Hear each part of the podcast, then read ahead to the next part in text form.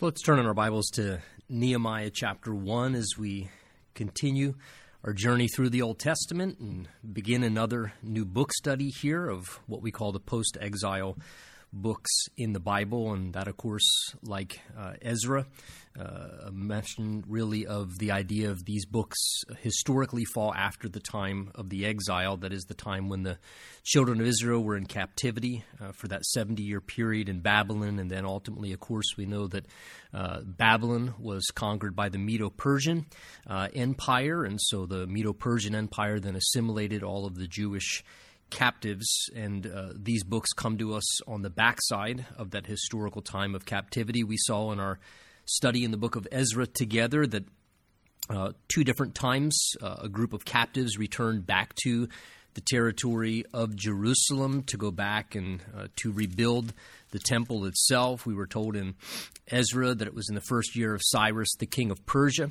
uh, who they were under the rulership of at that time, that uh, the Lord stirred the heart or the spirit of Cyrus and allowed uh, a group of the Jewish delegation uh, to return back. About 50 captives, 50,000, excuse me, captives went back under uh, the leadership at first of a man named Zerubbabel, who went back and rebuilt uh, and restored the temple itself there in Jerusalem. And then, after uh, about six decades or so had passed, a second delegation returned under the man Ezra himself, the priest uh, and a scribe of the Lord, to go back. And Ezra began a teaching ministry spiritually to strengthen the people of God and to minister to them.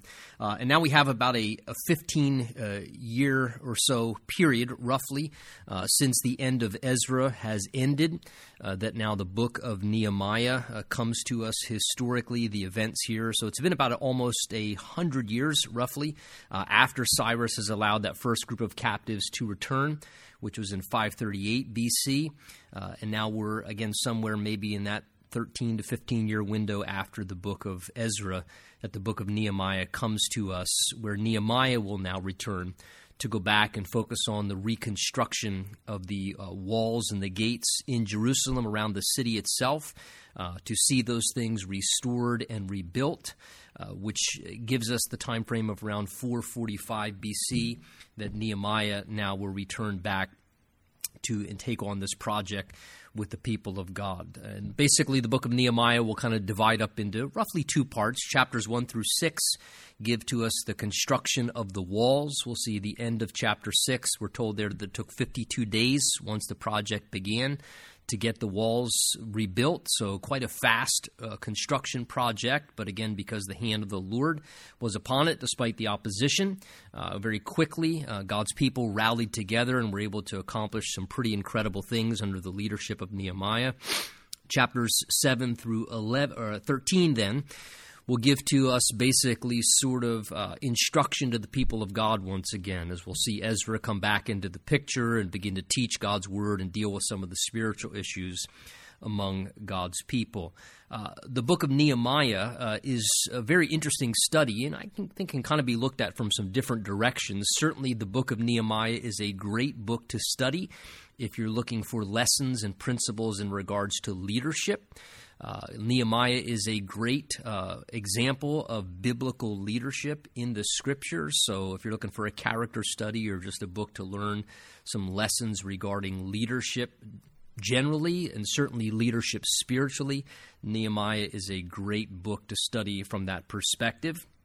Uh, his name, interestingly enough, actually means uh, comfort, uh, and so many also see the book of Nehemiah as a great biblical study and typology of the work and the ministry of the Holy Spirit, who, of course, remember Jesus refers to him as our comforter, the paraclete, the helper. So, uh, certainly a great way as well to look at the book of Nehemiah to see kind of how the ministry of the comforter, the Holy Spirit, works in the midst of the distress and difficulties uh, that God's people can be going through.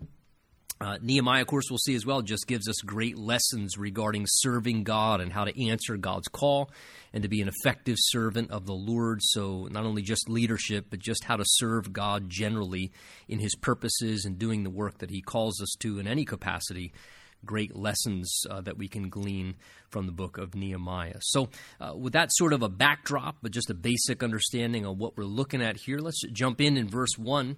It begins by telling us the words of Nehemiah, the son of Hachaliah. It came to pass in the month of Chislev. Now, the month of Chislev is around November, December, our time frame. It was in the 20th year that is the 20th year of the reign of Artaxerxes at this time, that he says, I was in Shushan the citadel. And Shushan the citadel was a reference to, uh, some of your translations may say, uh, Susa. Uh, it's a reference, that area there, to where the winter palace was of the uh, Persian emperor at this time. Uh, so Nehemiah is there in this territory, in that winter palace. And we're told, verse 2, what took place. It says that Hanani, Nehemiah tells us, one of my brethren, came with men from Judah. And I asked them concerning the Jews who had escaped and who had survived the captivity and concerning Jerusalem. So it's during this time period historically uh, that we are told that a man named Hanani, uh, here we're told in verse 2 that Nehemiah refers to him as one of my brethren, came with men from Judah. Now, whether this is a reference, brethren, in the sense of literally, uh, and when we get to later chapters, we have some mention of Hanani again, and some do believe that Hanani was actually the uh, brother, in a sense, a, a relative genetically, in some sense, uh, of Nehemiah, or whether this is just a reference in a spiritual sense, as we talk about my brother or sister in the Lord, in a sense of the same spiritual family uh, some connection certainly existed between these two to a degree. And when Hanani came from the area of Judah, so he, for some reason, journeys and ends up in the area there of Shushan, where Nehemiah was at this time. And he has come from the area of Judah, where again Jerusalem was, and where the people of God had been since the rebuilding of the temple. And again, uh, as I said, up to almost 100 years have passed since that first group went back to do the rebuilding of the temple as he comes from that area, we're told that when he shows up, that Nehemiah asked, it says there in verse 2, he inquired concerning the condition of how things were back in Judah among the Jewish people and the remnant that were there. It says that he asked concerning the Jews who had escaped, who had survived the captivity concerning Jerusalem. So uh, here we see something very interesting already about Nehemiah and recognizing, again, characterizing marks of someone who's used by God and who is able to be more than just used, but actually uh, someone who God works through as a very effective leader, is we see that Nehemiah was a man of certainly of compassion, uh, and he also was a man who had concern. He cared about uh, what was going on in the lives of God's people. He actually expressed concern. Now, we'll see at the end of the chapter that Nehemiah we're told the last verse of this chapter was the king's cupbearer. So uh, he had this very prominent position uh, together with the king, uh, serving in an administrative role. He was very close to the king. He had access. So he somewhat, you might say, had a government job. He was an important figure. He was someone who was a prominent man who had uh, a great amount of responsibility in the things that he did.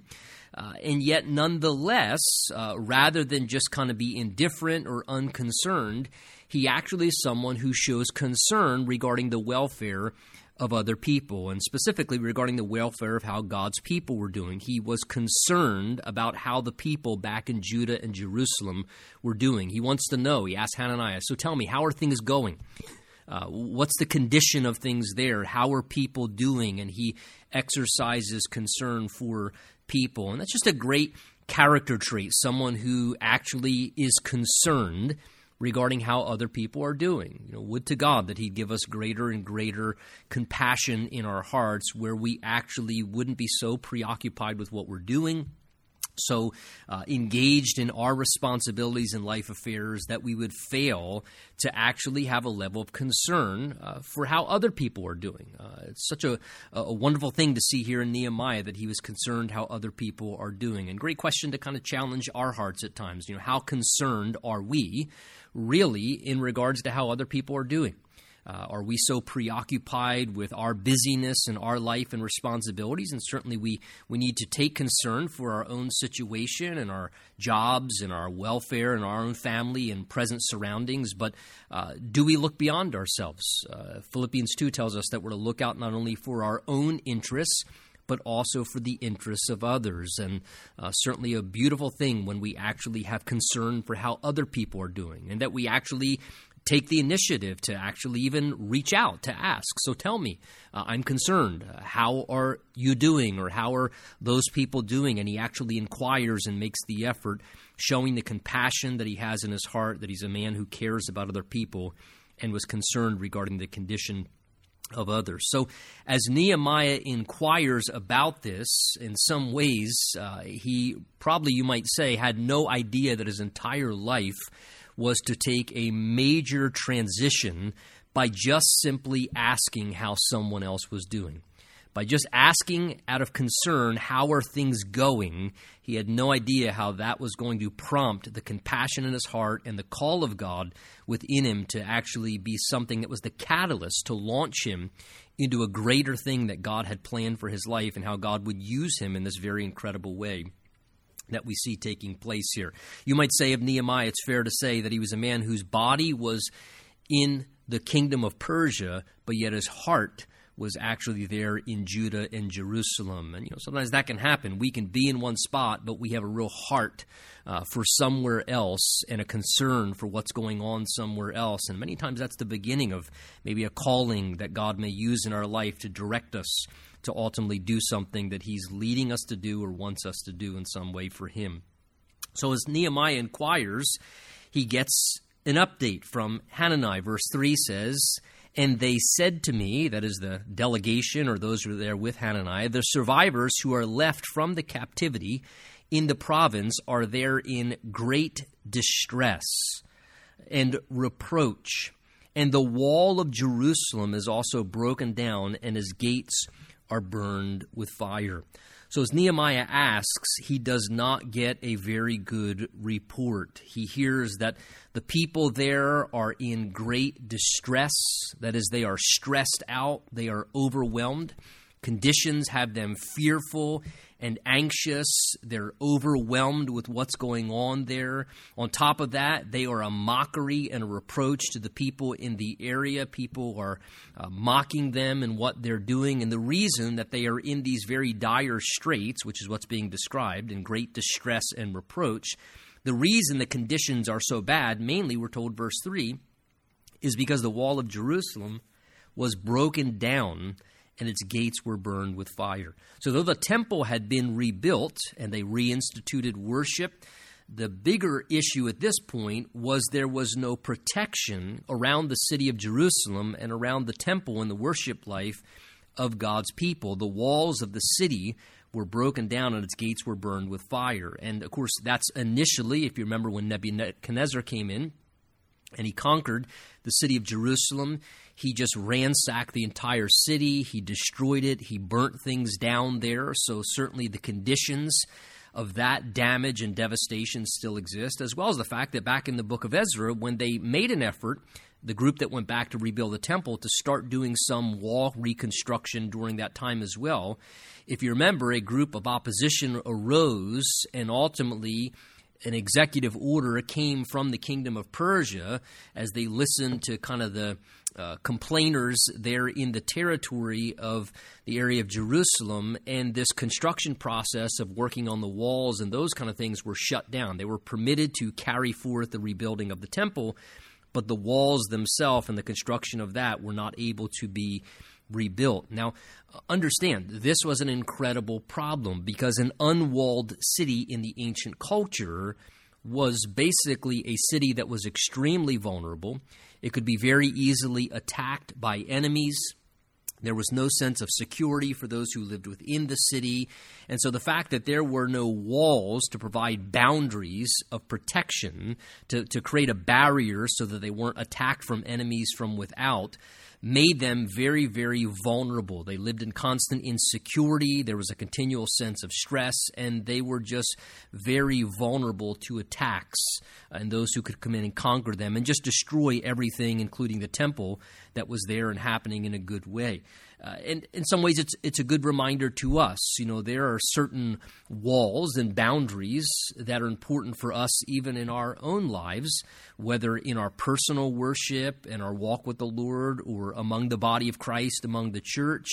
And we can be worshiping the Lord, but if we don't establish some sense of boundaries, again, not that we're to put walls up in the sense that we completely uh, kind of just uh, you know, isolate and insulate ourselves completely from the outside world. Uh, but it is healthy to have some level of boundaries and protection to keep ourselves guarded from the infiltration of things that are not healthy, from enemy attack and opposition and things coming in that are going to destroy the worship life of God's people that are going to defile the church and uh, cause things from the world to come in and pollute the work of God and the worship among God's people, as well as in our personal life. It's important to sometimes kind of have some walls and have some boundaries that we establish, healthy boundaries that uh, kind of keep the world from having too much access into our life where our worship life ends up being destroyed or kind of robbed or ruined uh, because we're worshiping the Lord, but yet we don't have any sense of boundaries to keep ourselves safe and healthy in our spiritual lives. So uh, this put them at great vulnerability. This is why they were in such dire straits, if you would. And Nehemiah, hearing this and understanding this, that the walls are broken down, the gates are burned with fire, the people are in great distress, they're frustrated, they're scared, they're overwhelmed, there are a reproach among the people in the land. This stirs Nehemiah's heart now with a great burden because he realizes there's a deep need among these people. So notice, the work of God that takes place through Nehemiah's life to accomplish God's purposes and for him to answer God's calling, it all started with one, him expressing concern and inquiring how people were doing, and two, him hearing about a deep need, something that mattered to God's heart, and he understood this, and something that moved his heart as he heard about this deep need among this group of people and the conditions that they were in that were not good. This is what stirred his heart to begin moving in the direction to answer a call of God to go and to help, to provide leadership, and to minister to these people. And so many times, this is how the Lord will begin in our lives: is He'll let us become aware of some need and it develops a burden in our heart. And so, therefore, we have a burden for this group of people, or a burden for a community, or we hear about some situation that's not good and it's just in really bad shape. Maybe a situation with, you know, a group of individuals or a family, but we, we, we have this burden for a situation that is not in a good condition.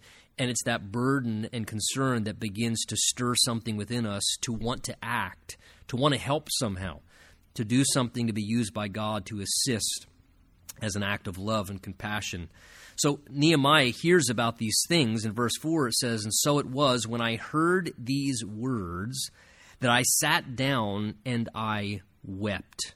And I mourned for many days. And I was fasting and praying before the God of heavens. So as Nehemiah gets word of the conditions, his heart is burdened, his heart is stirred. It says that when he heard these words, he sat down. That is, it kind of the idea of like you know it weakened his knees. He had to just kind of sit down.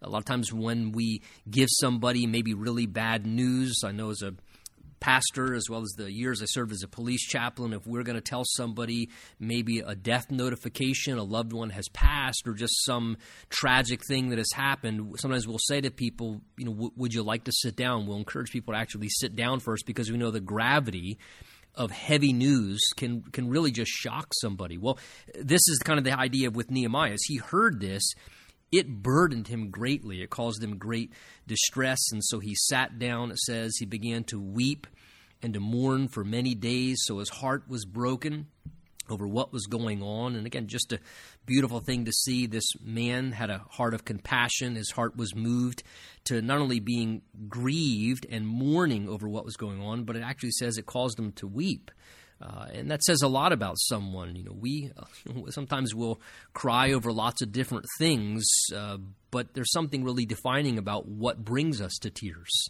uh, what causes us to weep, and uh, what are the things that actually stir us that much with great concern. And and here he was stirred because of the concern of difficult things that God's people were going through, and he wanted to help. And here we see him much like the heart of many great men of God in the scripture of Nehemiah as well as Jeremiah. It says, wept. He was the weeping prophet. He had great concern for God's people. Uh, Paul the apostle, we see weeping. And of course, even our Lord Jesus, we're told that he wept over the city of Jerusalem himself. As he came and he saw the conditions of Jerusalem, it says he began to convulsively weep over the city of Jerusalem because of the condition they were in spiritually, and they hadn't recognized him as the Messiah and what God was doing. So, uh, just something very beautiful here. So often, you know, our hearts can be so kind of indifferent to people's plights. So many times our hearts can kind of just get a little calloused, and we're so busy and preoccupied and numb to what other people are going through and their difficulties uh, that a lot of times our hearts aren't moved with compassion. Uh, we don't grieve. Our hearts aren't uh, struck with a sense of sadness when we hear about difficulties of other people. And, and, and God wants our hearts to be tender like this. He wants our hearts to be sensitive. And it's the Holy Spirit Himself who gives to us that kind of compassion. It's the Holy Spirit that gives us a tender heart that when we hear about something, it actually causes us to be sad. And so much to where it says He began to abstain from food and engage in prayer. He says, I was fasting and praying before the God of heaven. So He just as he hears about this, he, it just leads him to just to begin to talk to God about it and to seek God and to cry out to God on behalf of what is going on. And again, another great example here by Nehemiah that when he hears about a situation that needs help, when he hears about a problem that's going on that needs some attention, he doesn't instantly pull out a piece of paper and a pen and start coming up with a plan and start dreaming up ideas and, and coming up with a way to engage in some project. He, he doesn't instantly just launch into action. And look, Nehemiah was a man of action. We'll see that. Uh, he was a man of great action. I mean, this guy had a real grit to his personality. He knew how to persevere how to get things done. I mean, he leads the people of God to accomplish a great thing, and despite opposition, he was a man of determination. Nehemiah was a man of action and activity, a man of faithfulness, many, many great things we see about him. But first and foremost, we see that he was a man of prayer.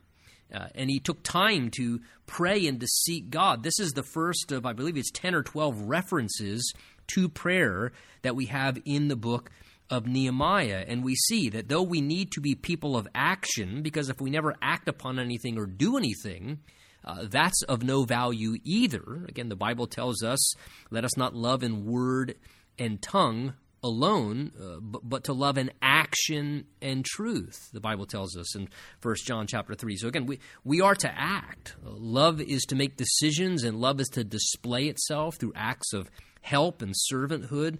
But notice, all action should be preceded by prayer. And this is what we want to see here is that before we act, we should proceed acting by spending time in prayer, seeking God first, uh, and kind of bringing things before the Lord and, and pouring out our hearts and maybe processing what we're feeling and thinking, the emotions of it, and the thoughts and the ideas that are going through our mind when we're burdened and concerned about something we become aware about and are kind of feeling like something needs to be done, God. There's help that needs to be brought to this situation, that we would sort that through by praying and, and, and seeking God. What would you have us to do? Uh, what would you have me to do? How can I help? What is the right approach to this? What's the, the best plan for handling this situation? So, all action should be preceded by prayer. And we see that's the first thing Nehemiah did. As he wept and mourned, it says he also began to pray before the God of heaven. And we'll see that he spent a considerable amount of time praying, actually, a few months he spends in prayer before he ever acts or takes any steps of action. Now, verse 5, down through pretty much the remainder of chapter 1, gives to us, it seems in some ways, an indication of what Nehemiah was praying. Uh, again, he was praying for months continuously, but this seems to be the general sense of what kind of things he was praying as he was talking this through with God. So, verse 5 down through 11 give to us an example of his prayer. And again, great lessons to be learned here. This man was a solid leader and a solid servant because he was a man of prayer, but we also see how he prayed. Great lessons to learn for us as well. Verse 5 says, And as he was praying, he said, I pray, Lord God of heaven, O great and awesome God, you who keep your covenant of mercy with those who love you and observe your commandments. So notice as he begins to pray, the first thing he does is he begins to acknowledge the greatness and the awesomeness of the God to whom he was praying to. Uh, again, it's often been said before that difficulty should be measured in regards to the object of the one who is going to address or handle that difficulty. And so, Nehemiah here, very wisely, as he starts to pray and talk this through, the first thing he does is he just starts reflecting upon how great God is, how awesome and powerful God is, as he's dealing with a, a large concern, a big problem, something that looks like oh my goodness, how in the world is that going to be addressed or resolved? It seems like it would require so much and so many things for that situation to be solved or that dilemma to be fixed or, or to bring adequate assistance to help in that situation. He recognizes the awesomeness of God. think of Jeremiah. As Nehemiah here says, O Lord, great and awesome God, Jeremiah himself says, Ah, Lord God, uh, there's nothing too hard for you. And so important, I think, when we start out praying, certainly that one of the first things we would do before we start maybe asking things of God or telling things to God, that we would just start with praise and adoration, just acknowledging who God is, honoring Him, being thankful that we can come to Him. And there's something about as we do that, it actually strengthens our faith. It helps us to pray with greater confidence. We realize that we are praying to a God who is indeed a great God and an awesome God that is awesome in power, uh, that has no limitations. A God to whom nothing is too hard for him, no problem is beyond his ability to resolve it. There's nothing that he can't give to us direction and guidance to engage in, if it's something He is leading us to do or wanting us to address and help in some way. So He says, Oh Lord, great and awesome God. He goes on to say, You who are a God who keep your covenants of mercy with those who love you and observe your commandments. So there he reflects upon the faithfulness of God. God, you're a covenant keeping God, you're a promise keeping God. And I come to you in light of these things that you're awesome in power and faithful in who you are. He says, verse 6 Please let your ear be attentive and your eyes open, that you may hear the prayer of your servant, which I pray before you now, day and night. So there we start to get a reflection of how Nehemiah prayed. He was praying not just every day, but day and night. The idea is it was continuous prayer. Day and night, as this burden was on his heart for the conditions back in Jerusalem, 900 miles away from where he was. Again, his body was there, but his heart was there in Jerusalem, somewhere else. And day and night, as he's burdened and he's concerned, intercessory prayer, intercessory prayer. He just was all throughout the day. Every time he would think about this or felt concern over it, he would bring it to God in prayer day and night. Reminds us of what Paul says in 1 Thessalonians, where he says that we're to pray without ceasing or pray continually. And when something's really a burden on your heart, uh, that's how it should be. We should just keep bringing it before God, interceding, talking to God about it every time the concern comes to our mind or to our heart. That day and night we just keep lifting it up before the Lord, that situation or the people that we're worried or concerned about in the situation. He says, I pray before you now day and night for the children of Israel, your servants. Lord, they're your people he says, and confess the sins of the children of Israel with which we have sinned against you. Both my father's house and I have sinned, and we have acted very corruptly against you, and have not kept the commandments, the statutes, nor the ordinances, he says, which you have commanded your servant Moses.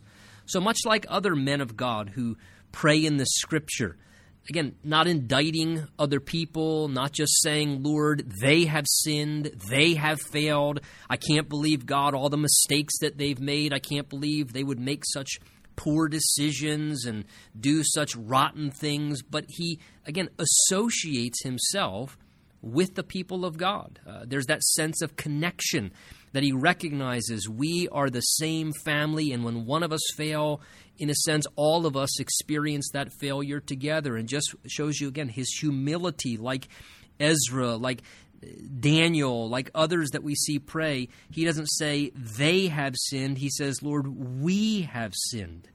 He says, uh, Me and my father's house, which I have sinned, acknowledging himself, we have acted corruptly. In a sense, Nehemiah recognizes, Lord, this is the problem is that we are the ones who fail you. Lord, the conditions in Jerusalem, he's saying, this isn't your fault.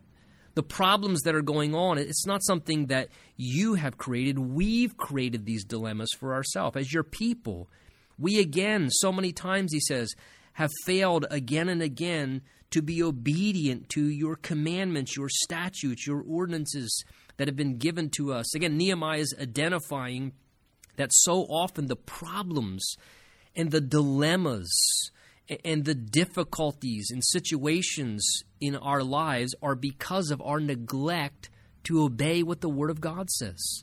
Because when we disobey God's Word, we bring damage upon ourselves. We violate God's will. And when we do that, in disregarding what God says is best for us, we cause things to get ruined. We cause, in a sense, things like the walls to get broken down and lives get broken down and, and lives get burnt and things happen and, and that which should be good and valuable ends up getting ruined in our lives. And so often it's directly connected to the, the problems that we make. Very simply, areas where we've disobeyed the Word of God, which had we obeyed it, it would have kept things healthy and stable, but it's our disregard for God's word as his people so often that bring a lot of the broken down walls and the ruined conditions that can happen at times in our lives. And he says, Lord, we, we have created this problem. We've created the situation and the mess that exists there in Jerusalem. But then, verse 8, he says, Remember, I pray, the word, that is the word of God, that you commanded your servant Moses, saying, and he quotes here from Leviticus chapter 26, if you are unfaithful, I will scatter you among the nations. So he says, Lord, you told us in your word, you promised us, in fact, Leviticus 26, he quotes from, that if we were unfaithful to you, that you would do exactly what you have done, that you would cause us to be scattered among the nations. That's how the captivity began and the whole process that was the beginning of where they find themselves now, struggling back in Jerusalem still. He said, however, verse 9, you also said in your word, God, but if you return to me, that is an attitude of repentance, recognizing we have failed. We take responsibility, God. We're not trying to indicate in any way that this is not our fault and our responsibility, but Lord, we are sorry and we want to turn back to you. We want to get back into right relationship with you. He said, God, you also told us, and here he's quoting from sections in Deuteronomy chapter 30, using this as the principle of what he's saying. God, you also said that when we return to you, that if you return to me, God, you said, and keep my commandments and do them, that is, repenting and being obedient once again, Though some of you were cast out to the farthest part of the heavens, yet I will gather them from there and bring them to the place which I have chosen as a dwelling for my name. So he, he reminds God, Lord, your word said that if we were unfaithful and failed, that there would be consequences. And we're experiencing that. Our disobedience to your word has brought the direct consequences and problems we're struggling. But he says, God, you also have given to us promises as well that if we are willing to confess our sins and to repent, that is to turn away from them and turn back to you, to be back in right relationship with you by then keeping your word once again, that God, you also promised that you would do a work of restoration, that you would bring healing, that you would restore us back to what you want for our lives, being under your blessing and experiencing your good hand upon us. And he says it doesn't matter if we were scattered to the farthest part of the heavens. In other words, he's saying, God, you promised that no matter how far we go from you. No matter how far as your people, we can, in a sense, get off track. And sometimes, you know, even as God's people, we can get really far off track. I mean, really, really far off track. It's sad to recognize sometimes how even God's people, when they're not obeying the word and listening to the Holy Spirit and staying in right relationship regularly with God, how far even God's people can get really, really far, almost again to the farthest parts of distancing themselves from being in right fellowship with God and the, the dilemmas that they can cause for themselves. But he says, God, you promised that you would restore no matter how far we've gotten ourselves off track. And here he's resting in these wonderful promises of God from his word. And what is Nehemiah doing? Again, in his prayer, he is praying the word of God as he's speaking to God within his prayer. He's using God's very word to petition God, to ask God to fulfill his word, because he knows that the word of God is the will of God and that God wants to fulfill his word and he always will. So, very wisely, in his prayer, he is using actual scripture verses and principles and truths from scripture as he's praying because then he knows he's praying in accordance with the will of God. And if we ask anything the Bible says in accordance with his will, we know that he hears us and that we will have the petitions that have been asked of him because God answers prayers in accordance with his will. And so Nehemiah here shows a great, great way to pray effectively. As you're praying in your personal prayer life, just generally, and all the more, like Nehemiah, when you have a burden about something or you're concerned about a situation or concerned for certain individuals, begin to pray with the principles and truths of God's Word. God, this is what your Word says. And, and you begin to bring God's Word before Him and it's a wonderful way to know that you're praying effectively. This is one of the most helpful ways to know that you are praying prayers in accordance with God's will that God wants to answer and bring about. Because God wants to perform his word and he's promised to do it and he's a faithful covenant keeping God. Again, when we pray, we're not trying to get our will done. We're trying to get God's will done. And the best way to know God's will is to go to His Word. So take the Word of God. It's one of the great valuable things about getting a good working knowledge of the Scriptures. Because then, as you're praying, as the Holy Spirit brings verses to your mind and just general truths, the principles, even if you can't quote the chapter and verse or the exact statements of the Scripture, as you know the truths of the Scripture generally, you can incorporate those things into your prayer and communication with God and be very effective or literally just bring those verses specifically, literally directly to Him. I often say I, like to read my Bible and pray at the exact same time now. In other words, as I'm having my personal devotional time with the Lord, I like to read a little bit and then maybe something I read, I, I take what I read and, and as I'm reading it, I just start using that as a as a means to prayer. And I start praying the very verses that I'm reading that moment in my personal devotional time with the Lord. And it's just a very effective way, whether doing that and just kind of taking God's word and praying it to Him, or specifically when a situation arises, you go, you find those promises and truths, and you use those things to stand upon with confidence as you communicate to God. So Nehemiah goes on, verse 10, to say, Now, Lord, he says, These are your servants and your people, he says, whom you've redeemed by your great power and your strong hand. I like what he does here. He basically says, Lord, my heart is burdened for them, but certainly, Lord, my heart in no way can be more burdened than yours is because he says, Lord, these aren't my servants and my people. And Lord, I'm not the one who's redeemed them. These are your people, Lord. These are your servants. These are individuals who have such value to you that you redeem. Notice he says, by your great power and your strong hand. Lord, you did a work in their lives and you began a good work, and I believe you are faithful to complete every good work that you start. So he kind of pleads with God again on this basis of, Lord, if I care about them, if I'm concerned about them, if I want to see them helped and their situation addressed, how much more, Lord? Must you want something to happen there? How much more do you want to do something to help? You already began to redeem them, Lord. Certainly, you by your strong hand and your great love for them want to continue to help them in this current dilemma they find themselves in because they're your servants, Lord. Your testimony, he's saying, Lord, your, your reputation that is on the line because these are your people and for your honor. Certainly, you want to help. And I love how Nehemiah just wisely, with confidence, again, knowing how much God loves his people, uses this as an encouragement to seek God's help on their behalf. Verse 11, he says, And, O Lord, I pray. Please let your ear be attentive to the prayer of your servant and to the prayer of your servants who desire to fear your name. And let your servant prosper this day. I pray and grant him mercy in the sight of this man. And of course, we know he's referring to the king, the king Artaxerxes. Give me favor in his sight, Lord, for I was the king's cup bearer.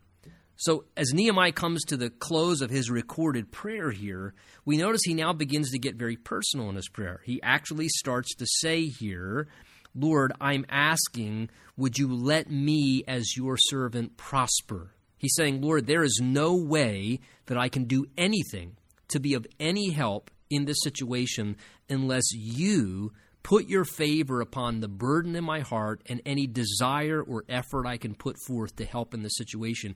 If you don't prosper my willingness to do something and give me an open door and bless what I want to do to help, then Lord, He says, it'll be a complete failure.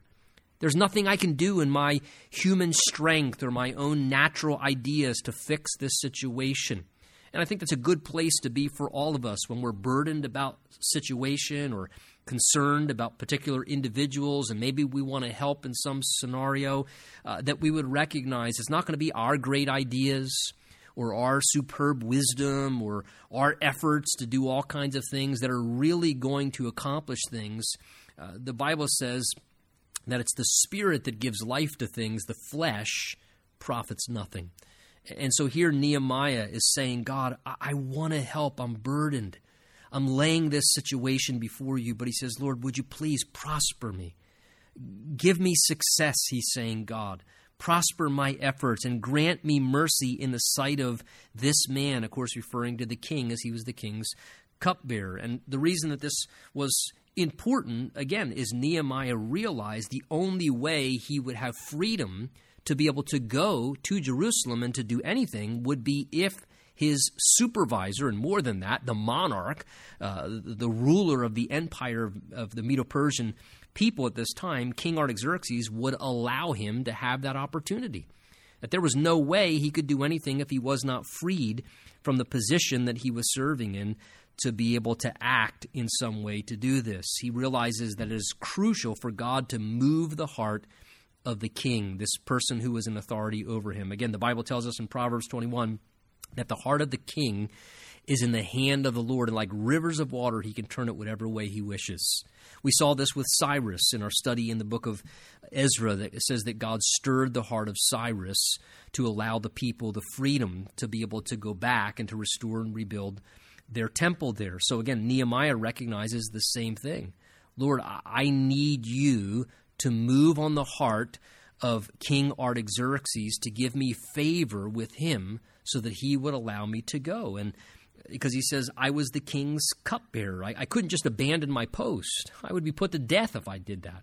I couldn't just say, Well, I'm going because I'm concerned and you're just going to have to deal with it or find a replacement. Nehemiah doesn't do that. He says, God, if this is of you, and you want me to do this, then you are going to have to do everything to make it happen, beginning with you are going to have to soften the heart of the one in authority over me, and you're going to have to move in a way that you open the necessary doors for me to begin to step into this, to offer some help, or to be able to participate in the thing that's upon my heart. And how wonderful to know that God is able to do that and that we can trust the Lord as the great and awesome God to do that, and that we pray and ask God to do that, rather than trying to strive in the flesh to make something happen or trying to force people or coerce people by efforts of things that we do humanly. I think sometimes we make a great mistake where we just try and strive in the flesh to change somebody's heart or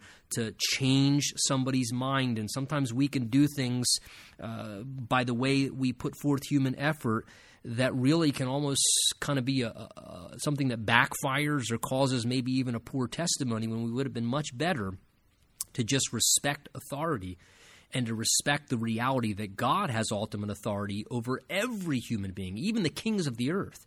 And he can soften and turn the heart of any king or any person in a direction that he wants it to go. If it's something that is of his will, then God can do it. God can move on people's hearts. He can stir people's spirits to act in behalf of what he wants. He can open the right doors. He can bring things to pass as is necessary. And Nehemiah says this was crucial because I was the king's cupbearer. And again, as I said earlier, the cupbearer was a very prominent position. A cupbearer wasn't like we think today, just like a butler.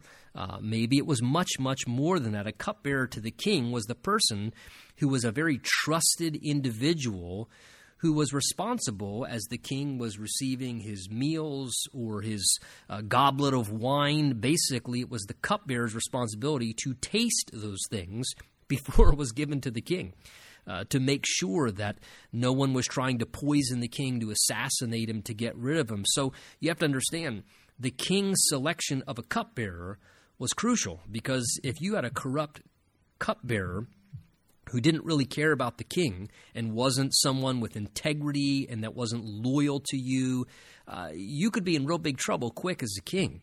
So you were very selective. So the fact that this man, Nehemiah, was the cupbearer to the king Artaxerxes shows that he was a man of character, that he was well respected by King Artaxerxes. He was a reliable man, a man that apparently had great integrity and was very reliable.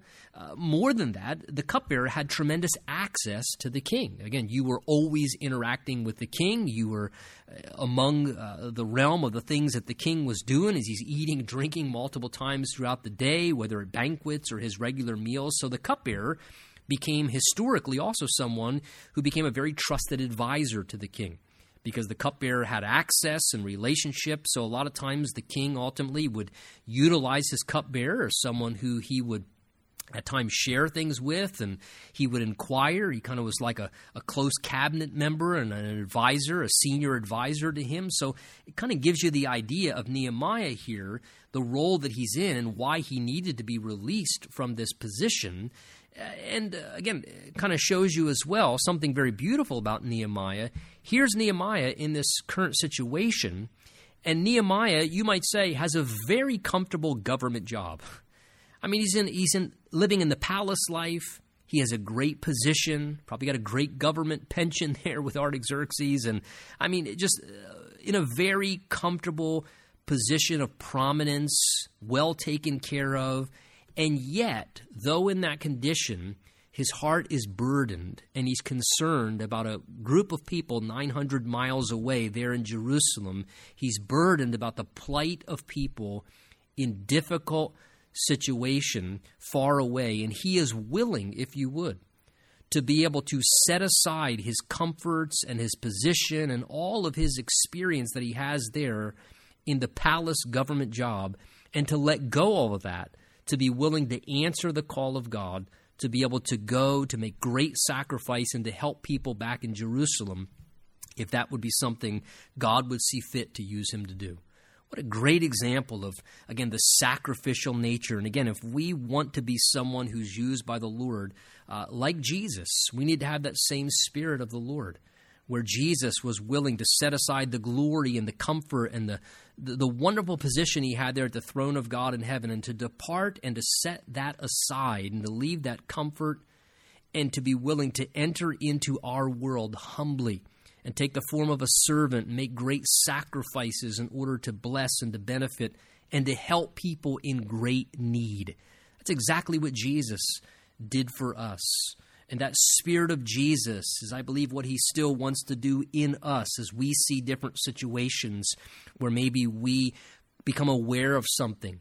And the Lord wants us to inconvenience ourselves if we would, to step into a situation. And it does take sacrifice and inconvenience. And if we want to be a good servant of the Lord, we have to be willing to sacrifice, to inconvenience ourselves, to maybe give up certain things even to set things aside, to be able to help others, and to engage in being used by the Lord as a servant or a minister in some way. Again, this is another great aspect and component as well that Nehemiah represents of good leadership. Leaders have to be willing to sacrifice. If you are not willing to go the extra mile, if you're not willing to inconvenience yourself and make sacrifices, you will never be able to effectively lead in any situation.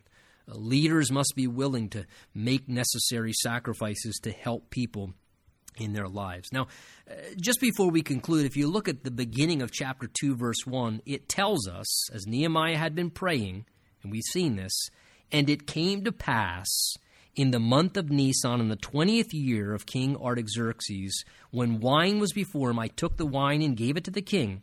Now I had never been sad in his presence before. And the king said to me, chapter 2, verse 2, why is your face sad since you are sick? This is nothing but sorrow of heart. So I became dreadfully afraid and said to the king, May the king live forever. Why should my face not be sad when the city, the palace, of my, the place of my father's tombs lies in waste and its gates are burned with fire? Verse 4 And the king said to me, What do you request? Now, we'll pick up with this spot here next time, but before we conclude, take into consideration what's happening here. Just back with me to verse 1, it says, And it came to pass after the time of prayer in the month of Nisan. Now, that indicates four months. From the time that Nehemiah first got word it says what was going on in the month of Chislev, we're told back in verse 1 of chapter 1. And he heard about the situation and he started praying night and day and interceding because of his great concern and the burden on his heart. It says it finally came to pass. That is what he had been praying about.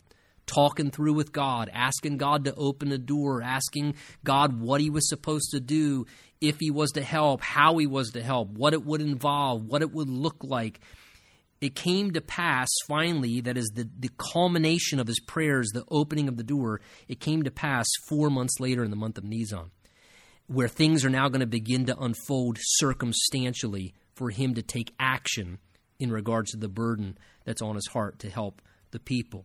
But notice, he spent four months just praying.